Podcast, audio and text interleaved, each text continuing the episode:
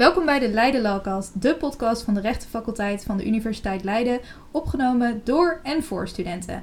Mijn naam is Julie Wenthold en ik bespreek samen met mijn co-host Ishana Badai actuele en interessante onderwerpen. Vandaag hebben wij te gast Nicolette Heikant, waarmee we het gaan hebben over werken op de Zuidas. Uh, welkom Nicolette, ontzettend leuk dat je er bent. Uh, zou je jezelf even kort willen voorstellen? Ja, mijn naam is uh, Nicolette, zoals jullie al zeiden. Ik heb in Leiden gestudeerd. In 2001 ben ik aangekomen. En ik heb hier civielrecht gedaan en ondernemingsrecht. En daarna ben ik begonnen aan de Zuidas. En daar rolde ik eigenlijk heel makkelijk binnen. En inmiddels werk ik weer terug in Brabant, waar ik ook oorspronkelijk vandaan kom. Dus ik woon nu in Breda. En ik werk nu in de sociale algemene praktijk. Ik richt me wel op strafrecht. Er zit wel een kleine focus in, maar ja, eigenlijk bedienen we iedereen. Want hoe zag jouw studentenleven er een beetje uit toen je nog in, uh, in Leiden studeerde? Ja, ik vond mijn studententijd echt super mooi. Ik zat me echt een beetje te vervelen op de middelbare school. Dat je op een gegeven moment denkt van, nou, ik, ben wel klaar voor mijn keuze. Ik weet wat ik wil. En moest je nog door die vakken heen, weet je wel. En op een gegeven moment eh, kwam ik in Leiden aan. Ik wist ook meteen dat ik in Leiden wilde gaan studeren. Want ik zag hier die leuke bootjes op de grachten. Leuke studenten met bellenborden overal. Ik dacht, ja, dit ga ik doen. En uh, ja, ik vond mijn studententijd echt fantastisch. En ik gun ook echt iedere student een super mooie studententijd. Want er zit nu zoveel prestatiedruk op. Weet je, let it go. Al die mensen die jou uh, onder druk zetten, hebben zelf echt jaren gestudeerd. En die gingen, waren echt niet zo hysterisch met een cv bezig. Forget it. Dus het gaat er alleen maar om, om als jij de arbeidsmarkt op wil, dat je gewoon een leuk mens bent, goed in balans en dat je goed weet wie je zelf bent. Dat is het enige wat echt indruk maakt. Forget die cv's. Weet je, iedereen kan studeren, iedereen kan hoge cijfers halen, iedereen kan een, cv opbouwen. Dat is allemaal niet onderscheidend. Het gaat erom wie jij bent.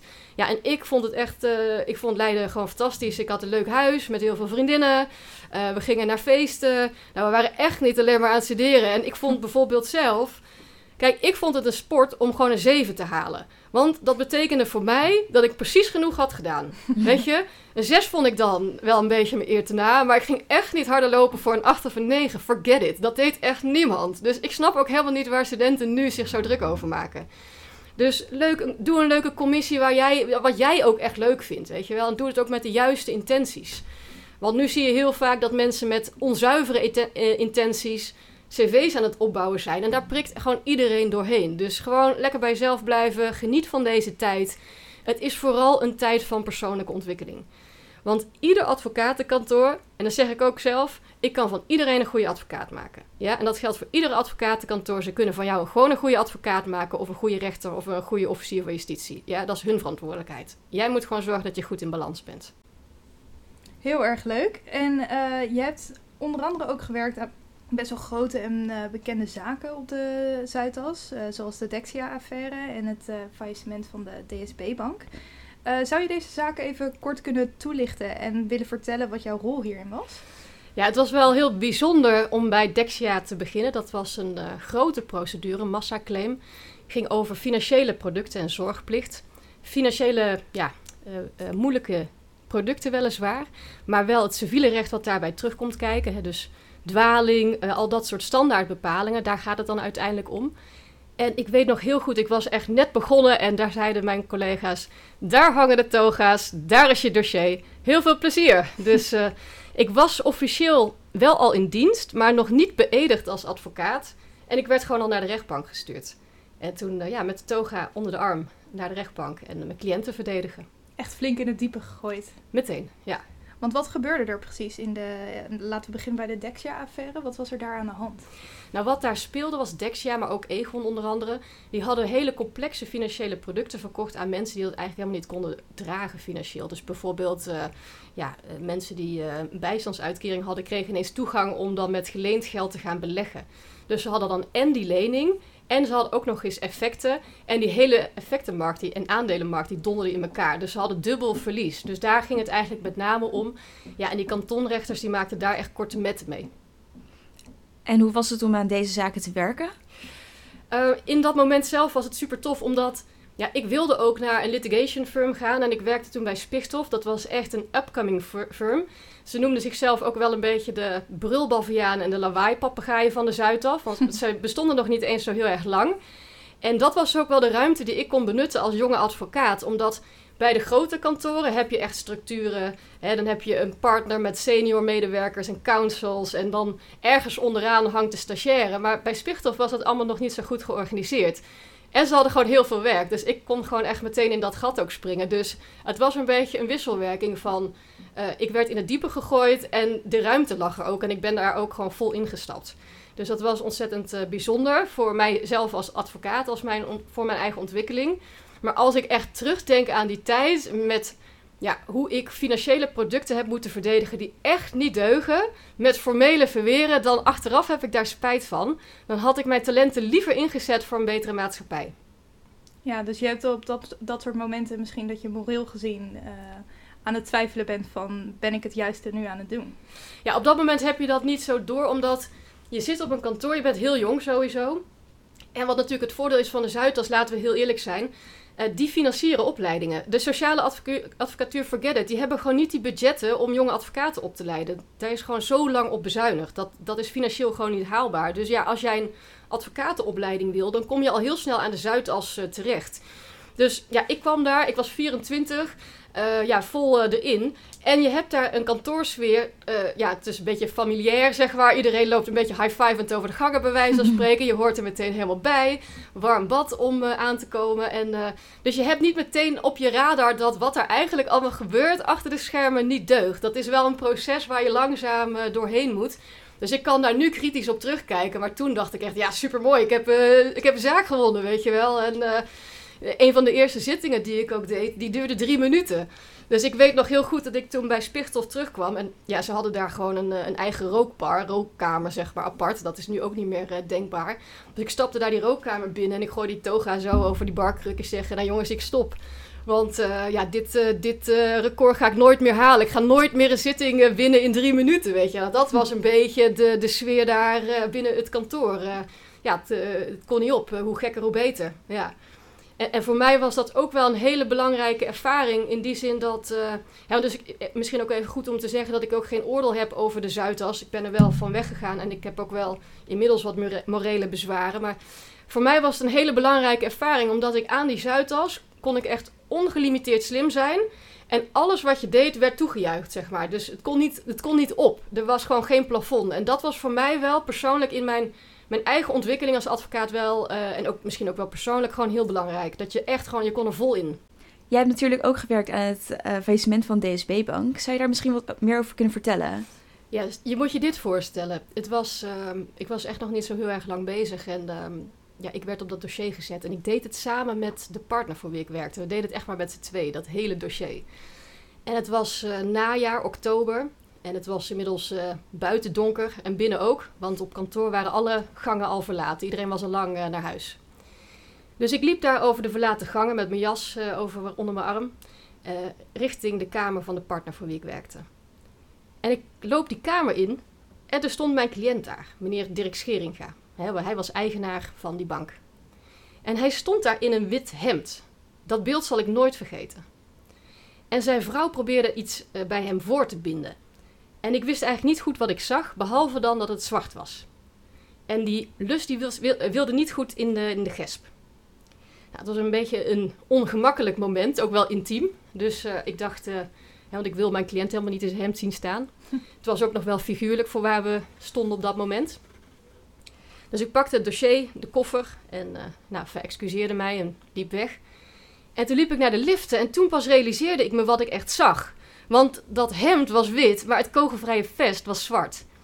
En toen ben ik naar beneden gegaan en uh, toen stonden daar buiten allemaal beveiligers. Er waren allemaal meldingen geweest bij de AIVD en ook uh, het Centrum voor Terrorisme. Dus er waren wel serieuze bedreigingen. En liepen allemaal beveiligers buiten en uh, in, in, van die oortjes te praten met elkaar. Nou, even voor je duidelijkheid, die hele Apollo-laan was gewoon echt leeg. Echt gewoon in, de, in geen veld of wegen iemand te bekennen. Maar er stonden wel van die Mercedes'en gepantserd klaar met uh, draaiende motoren. Dus die beveiligers zeiden tegen mij: Ja, we willen echt niemand op straat hebben, dus uh, ga maar gauw zitten in de auto. Dus ja, ik pakte gewoon uh, een auto. Kreeg die deur nog bijna moeilijk open, ook, want die zijn helemaal verzwaard, zeg maar. Dus ik ging daar in die auto zitten. En nou, langzaam kwamen de rest van het bestuur van DSB-bank erbij. En de partner voor wie ik werkte ook. En toen ging dus echt Dirk Scheringa met zijn kogelvrije vest recht naast mij zitten. Ik dacht, kak, dan zit ik naast zo'n schietschijf op weg naar de rechtbank en we hebben geen idee wat ons daar te wachten staat. Nou, die beveiligers echt uh, met 180 over die Apollo-laan, dan mag je misschien maar 30 of 50 rijden. En die gingen ook echt helemaal van die manoeuvres uithalen. Nou, nogmaals, niemand te bekennen. En uh, nou, toen kwamen we bij die rechtbank aan en hij maakte zo'n handrem-rem, weet je wel, dat die auto zo wegslipt. En toen keken we en er stond dat hele plein vol met mensen. Met spandoeken en wij kwamen aan. Dus ze gingen ook allemaal ja, een beetje joelen, weet je wel. Dus ik dacht, jezus, wel, voor hetzelfde geld is dit dus zo die agressieve bende die uh, op de been is. Weten wij veel. Je wist dat op dat moment nog niet of dat een... Uh, ja, of die, die groep mensen of die hostaal waren of niet. En toen bleek dus uiteindelijk dat dat allemaal medewerkers waren van DSB-bank. Nou, Dirk Scheringa die zat dus naast mij en hij zei, ik wil eruit, ik wil eruit. Dus ik zei, ja, prima, want ik wil, wilde afstand met hem. Dus ik duw hem zo die auto uit en uh, ik zei, nou Dirk, pak jouw tas wel. Ik kom er wel achteraan. Ik dacht, een beetje afstand uh, tussen jou en mij. En hij rende naar de, naar de camera's toe. RTL stond er, uh, destijds Nova, van nu Nieuwsuur, stond daar, allemaal met camera's, et cetera. En ja, ik was een beetje achter de meute blijven hangen. Dus inmiddels was het politiecordon, had, had zich alweer gesloten. Dus dan heb ik uiteindelijk met de tas van Dirk Scheringa in mijn hand en mijn advocatenpas ben ik op dat cordon afgelopen van de politie. En gezegd, ik ben advocaat, ik ben advocaat, laten we er door. Weet je, nou, gingen ze aan de kant, ook helemaal geen check of het ook wel zo was of niet. Nou, toen ben ik dus uiteindelijk uh, daar naar binnen gegaan. En um, ja, daar gingen we naar de rechtbank. En uh, twee uur later uh, was de val van de bank definitief. En toen bleek dus dat al die mensen die dus op dat plein stonden, waren dus gewoon medewerkers van DSB-bank. En ik realiseerde me ook ineens, want we hadden ja, we hadden maandenlang kaart gewerkt om die bank uh, proberen te redden. Maar we zaten altijd in de setting op bestuursniveau en met Dirk Scheringa, et cetera. En toen ineens dacht ik, wacht, weet je, dit gaat om mensen en hun levens en hun banen ook. We hebben ook voor hun gestreden. Dus dat was wel echt een moment dat ik dacht van, wow, dit is best wel heftig eigenlijk. Van waar we echt mee bezig waren. En ik vind het belangrijk, ook uh, voor advocaten, maar ook voor studenten. Onthoud altijd de zaken waar het om mensen gaat. Want meestal gaat het alleen maar om geld. Ja. Ja, en dat is wat eh, uiteindelijk ook jou er misschien toe heeft gedreven om een carrière switch uh, te maken. Nou, wat mij wat heel erg uh, speelde bij DSB Bank, en ja, ik zou daar een keer dieper op in kunnen gaan, natuurlijk juridisch inhoudelijk. Maar wat daar speelde is dat wat de overheid heeft gedaan helemaal niet deugde. Want het besluit om DSB Bank failliet te laten gaan stond al lang vast. En daarna hebben de toezichthouders dat opgebouwd, samen ook met de media. Dus ze hebben toegewerkt bewust naar een einde. Ze hebben bewust een bank financieel in de problemen gebracht, waardoor uiteindelijk een faillissement onvermijdelijk was. Ja, ik vond dat bijzonder pijnlijk om dat te ervaren op zo'n jonge leeftijd, om te zien dat het systeem niet deugt. En dit zijn natuurlijk uitzonderlijke gevallen. Meestal deugt het gelukkig wel. Maar dat vond ik wel heel pijnlijk om te realiseren. En uh, ja, dat was een van mijn eerste ervaringen. Dus dat was wel iets waarvan ik dacht aan deze wereld in zijn algemeenheid, hè, wil ik mijn talenten niet meer uh, voor inzetten. Ik wil dat niet meer dienen. Ik wil me inzetten voor een hoger doel en me daar ten dienste aan stellen. Hè, je hebt maar. Uh, ja, je hebt je talenten, er is een beperkte tijd in dit leven. Klinkt misschien een beetje spiritueel en zwaar, maar dat is natuurlijk wel zo. Weet je, wat, wat is het? Wat wil je wat jouw nalatenschap is? Weet je, denk daarover na. Um, in de opleidingen, maar ook aan de universiteit, word je heel erg getraind om in het systeem te denken. Wat natuurlijk nodig is, want ja, de juridische basis moet gewoon kloppen. Dat moet je ook begrijpen. Je moet die concepten uh, je eigen maken. Maar denk na, uh, wat wil jij? Wat wil je dat nou, jouw nalatenschap is en waar wil je je talenten voor inzetten? Dat is uiteindelijk het enige wat echt telt. Ja, ja. Nee, ik, ik denk dat dat ook wel echt een uh, goede boodschap is voor studenten. Van waar ligt jouw focus?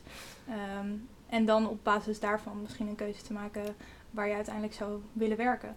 Nou, wat je heel erg ziet is dat, uh, zeg maar, als je kijkt naar op het grotere niveau kijkt en achter de schermen kijkt van wat er binnen de rechtspraak, rechterlijke macht, het juridische systeem aan de hand is, dan zie je over eeuwen heen dat daar macht, macht en geld aan is gekoppeld. Dus dat hele systeem is uiteindelijk gecorrumpeerd geraakt. En je ziet nu echt een duidelijke ontwikkeling, ook wel in de politiek, van een aantal mensen die echt opstaan en zeggen: ja, stop tot hier, we gaan nu een nieuw systeem bouwen. Dus voor mij is het heel belangrijk om daar mijn tijd aan in te, te, investeren en daar mijn energie en ja, talenten voor in te zetten. En ja, als student heb je niet zo door dat die wereld ook bestaat en dat dat ook een proces is wat nu gaande is, meer dan ooit zou ik bijna willen zeggen je wordt heel erg een beetje op elkaar gestoomd voor die Zuidas. Het is ook eigenlijk bijna het enige wat je als student echt meekrijgt. Je hoort niet zoveel over de sociale advocatuur. Dus inderdaad, dat is ook wel een reden om mee te doen aan deze podcast. Uh, verbreed je blik en denk eens buiten het systeem. Ga zelf nadenken. Wie ben jij en wat wil jij? Dat is eigenlijk het enige waar het echt om gaat. Ja, goed mens zijn. Ja, en goede intenties en gewoon lekker genieten. Nou, je had net al een beetje verteld over jouw ervaringen bij die, uh, bij die grote zaken, dat je echt de diepe uh, in werd gegooid. Um, ja, hoe heb je die tijd verder ervaren? Uh, hoe ging je uiteindelijk van stagiair naar advocaat en waarom uiteindelijk gestopt? nou, als stagiaire ben je al advocaat. Dus je begint, dat is eigenlijk de functie, hè, zeg maar. Ehm, je bent advocaat-stagiaire en dat is 3,5 jaar. En dan doe je ook de beroepsopleiding en dan ben je voorwaardelijk advocaat. Dus op voorwaarde dat je de beroepsopleiding haalt. Dus dat duurt 3,5 jaar. En dan komt op een gegeven moment ook, uh, ja, die opleiding wordt ook mede gefaciliteerd door het kantoor waar je werkt. Dus dat, zo werkt dat. Um, en vaak hebben grote kantoren ook nog een law firm school, maar dat was nog een beetje voor mijn tijd. Um, en uh, je moet ook zoveel zittingen doen, zoveel dagvaardingen schrijven, et cetera. Nou, als je dan op een gegeven moment die 3,5 jaar voorbij bent, dan uh, word je dus onvoorwaardelijk advocaat. En dat is ook altijd het schakelmoment dat een kantoor aanbiedt of je medewerker wil uh, worden of niet. En um, ja, ik kreeg ook het aanbod om te blijven bij Spichthof, maar ik had ja, genoeg gezien. Ik vond het mooi geweest, dus ik heb uiteindelijk besloten om mijn baan op te zeggen. Dat was best wel een pittig besluit, moet ik zeggen. Want ja, ik had ook wel mijn financiële basis natuurlijk gebaseerd op die baan. En um, toen ben ik teruggegaan naar Brabant, waar ik ook oorspronkelijk vandaan kom. En uh, toen ben ik gaan werken bij het kantoor waar ik nu ook nog steeds werk, wat uh, vanuit onze familie uh, is. Het is een kantoor wat mijn vader is begonnen. En we bestaan dus ook al 35 jaar. En ja, dus ik werk daar inmiddels denk ik ook alweer ruim 10 jaar. Ik weet niet eens hoe lang, misschien wel langer. En um, dat was ook heel leuk, want ja, ik kwam daar aan en toen werd daar echt een mega groot strafdossier naar binnen gereden. En uh, met echt steekkarretjes. Dus toen ben ik daarmee begonnen. En ik had geen idee van het strafrecht anders dan uh, de Hulu en de Korstens die ik ooit uh, hier in Leiden heb bestudeerd. Of de Joho's in ieder geval daarover. En dus ik ben gewoon begonnen bij dat dossier en dat in kaart gaan brengen. En zo heb ik het strafrecht me helemaal eigen gemaakt. En ehm, ja, zo is dat eigenlijk ontstaan. En ja, dan ga je piketdiensten draaien en dan gaat het vrij, vrij snel. Dus en um, ja, wat wel leuk is om te zeggen, wat, kijk, we hebben natuurlijk als sociale advocaten veel maatschappelijkere insteek dan de Zuidas. Hè. Aan de Zuidas gaat het alleen maar om geld. Ja? Het enige wat je doet is geldstromen beheren en dan bij voorkeur zoveel mogelijk geldstromen ook naar je kantoor halen. Ja, en daar hebben ze een product voor nodig, dus dan moet jij legal opinions gaan schrijven die niemand leest. Dat is een beetje de gedachte. Is te verdedigen, het werkt, maar je moet gewoon dus weten of dat iets is voor jou. Maar in de sociale advocatuur hebben we gewoon wat uh, ja, breder maatschappelijk uh, belang. En um, ja, ik vind het mooi om daar uh, mijn bijdrage aan te leveren. En ik moet eerlijk zeggen dat ik de afgelopen jaren vaak zaken heb aangenomen zonder vergoeding. Dus zelfs niet eens een slecht betaalde toevoeging, maar gewoon echt zonder vergoeding, gewoon voor niets. Omdat ik echt vond dat daar iets moest gebeuren. En in al die zaken is ook echt iets bijzonders gebeurd. Of het kreeg een bijzondere uh, media-aandacht of zelfs kamervragen. En dat, dat, daar ging ik dan ook mee aan het werk, zeg maar. Hè? Dus dan ging ik ook echt schakelen, bijvoorbeeld met de SP. Ehm, dus dan ben je echt aan het beïnvloeden. En, en dat is wel echt uh, super tof. Dan ga je niet meer alleen in het systeem denken, maar dan ga je het gewoon echt verbeteren. En eh, ja, rechters reageren daar heel goed op. Wat een ontzettend interessant en inspirerend verhaal. Je kan op deze manier dus echt verandering brengen in het systeem. Um, heb je misschien wat voorbeelden uit de sociale advocatuur? Wat een van de zaken die altijd op mijn netvlies zal blijven staan, is een zaak die ging over schuldsanering. En die mensen hadden uit de financiële wanhoop een hennepkwekerij in hun woning toegestaan. Nou, die werden gebombardeerd met uh, rechtszaken. Nou, je wil niet weten wat je... Dan krijg je gewoon echt uh, acht, negen zaken over je heen langs alle kanten. Het systeem pakt je echt genadeloos hard aan. En um, ja, een van de dingen waar ze ook mee geconfronteerd werden... is dat ze dan uit die schuldsanering moesten. En, maar die mensen uh, hadden al zo ontzettend veel meegemaakt. Ze hadden meegemaakt dat hun bewindvoerder uh, hun had opgelicht, al in een voorfase, zeg maar. En ze waren allebei volledig arbeidsongeschikt, dus ze konden ook nooit hun inkomen vergroten. Dus we hebben echt uh, moeten werken om die zaak goed te, ja, te beïnvloeden, zeg maar. Hè. Dat is een proces van maanden, waarin ik ook heel veel werk met cliënten. Met wat is nou bij hun aan de hand? Hè? Waarom zijn zij uit balans? Waarom schieten ze uh, uit de bocht en waarom plaatsen ze zichzelf buiten de maatschappij? Want daar gaat het natuurlijk vaak om. Het is ook gedragcorrectie. Dus als advocaat moet je ook heel veel weten over psychologie vooral. En uh, ja, ik spaar mijn cliënten niet, laat ik daar duidelijk over zijn. Ik ga er met twee gestrekte benen ook naar hun toe in, omdat ik dan ook die zaak goed kan doen. En uiteindelijk kwamen we bij die eh, rechter aan eh, in Breda. En eh, nou, toen eh, ja, was toch wel de vraag of ze alsjeblieft toch... eh, ja, je bent ge- overgeleverd. Dat- Zo'n zo'n houding moet je dan ook wel aannemen. Je kan daar niet eh, met kwastjes op je schoenen iets komen afdwingen. Zo werkt dat niet. Dus je moet daar toch een nederige houding eh, aannemen. En eh, gevraagd aan die rechter of zij eh, in de schuldsanering mochten blijven. Ook al hadden ze alle voorwaarden een beetje overtreden. En eh, om gelet op die persoonlijke omstandigheden. En die rechter zei... ik ga in tegen 20 jaar aan rechtspraak. Ik ga in tegen de wet en ik ga in tegen het systeem. Het maakt me niet uit, maar deze mensen blijven in de WSMP in de schuldsanering. Want dat is alleen wat echt rechtvaardig is. Wat onwijs belangrijk is om je te beseffen. Je leert nu op de universiteit eh, de concepten en de systemen. Is allemaal nodig, heb je ook nodig. Maar de wet is een construct. Ja? En dat heeft niet altijd iets te maken met het hogere begrip rechtvaardigheid. Ja? Dus wetten zijn gemaakt om bepaalde belangen eh, te verdedigen en eh, te bedienen. Daarom zei ik ook eerder, hè, daar zit, zitten belangen aan gekoppeld, zit geld aan gekoppeld. En dat is dus iets heel anders dan rechtvaardigheid. En wat hier gebeurde was echt 100% rechtvaardigheid. Ja, als je dat ziet gebeuren, dat, zijn, dat, zijn, dat is een unicum en dat is super vet. En ook vooral, eh, dat wil ik ook zeggen, wat een moedige rechter dat ze dat ook durfde te doen. Want zij ging in tegen alles. Ja, echt kijken naar eh, de persoonlijke omstandigheden van de persoon die daar dan zat. Ja, en ook kijken, want je moet natuurlijk ook grenzen trekken als maatschappij. Het is natuurlijk geen vrijbrief dat iedereen dit maar zomaar kan gaan doen. Dus je moet wel kijken, kritisch blijven naar wat ze hebben gedaan.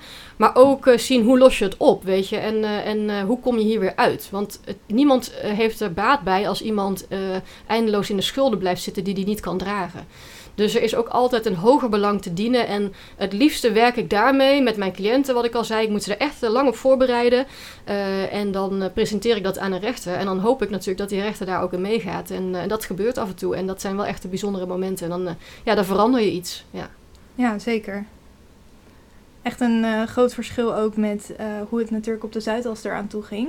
Eh, want we hebben al best wel wat verschillen besproken. Ja. Ehm, wat zijn vergelijkingen tussen de Zuidas en de sociale advocatuur? Zijn er o- o- dingen die toch overal op een advocatenkantoor voorkomen? Ehm, wat ontzettend belangrijk is, is dat het gewoon een loodzwaar vak is. Ja, Ik denk dat dat het vooral is.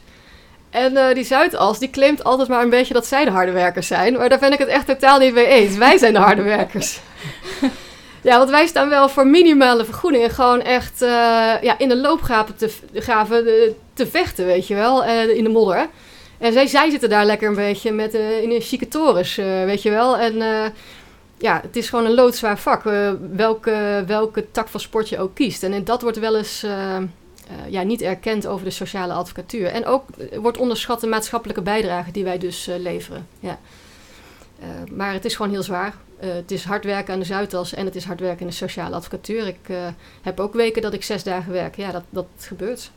ja, ja. Daar kan je niet van weg. Maar wel een mooi vak. Het is een mooi vak, ja. ja het is wat ik hier kom doen. Dus Ja. ja. dat is af en toe even doorbijten. Ja.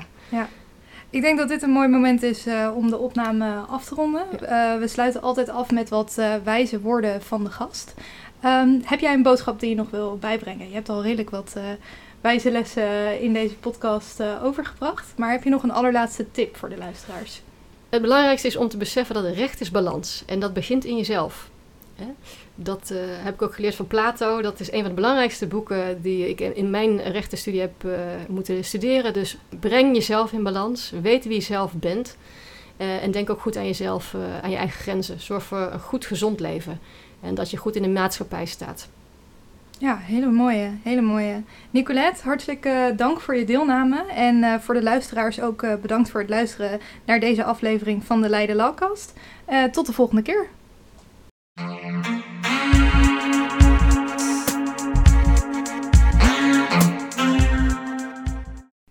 Volg Leidenlal op Instagram zodat je geen enkele aflevering mist.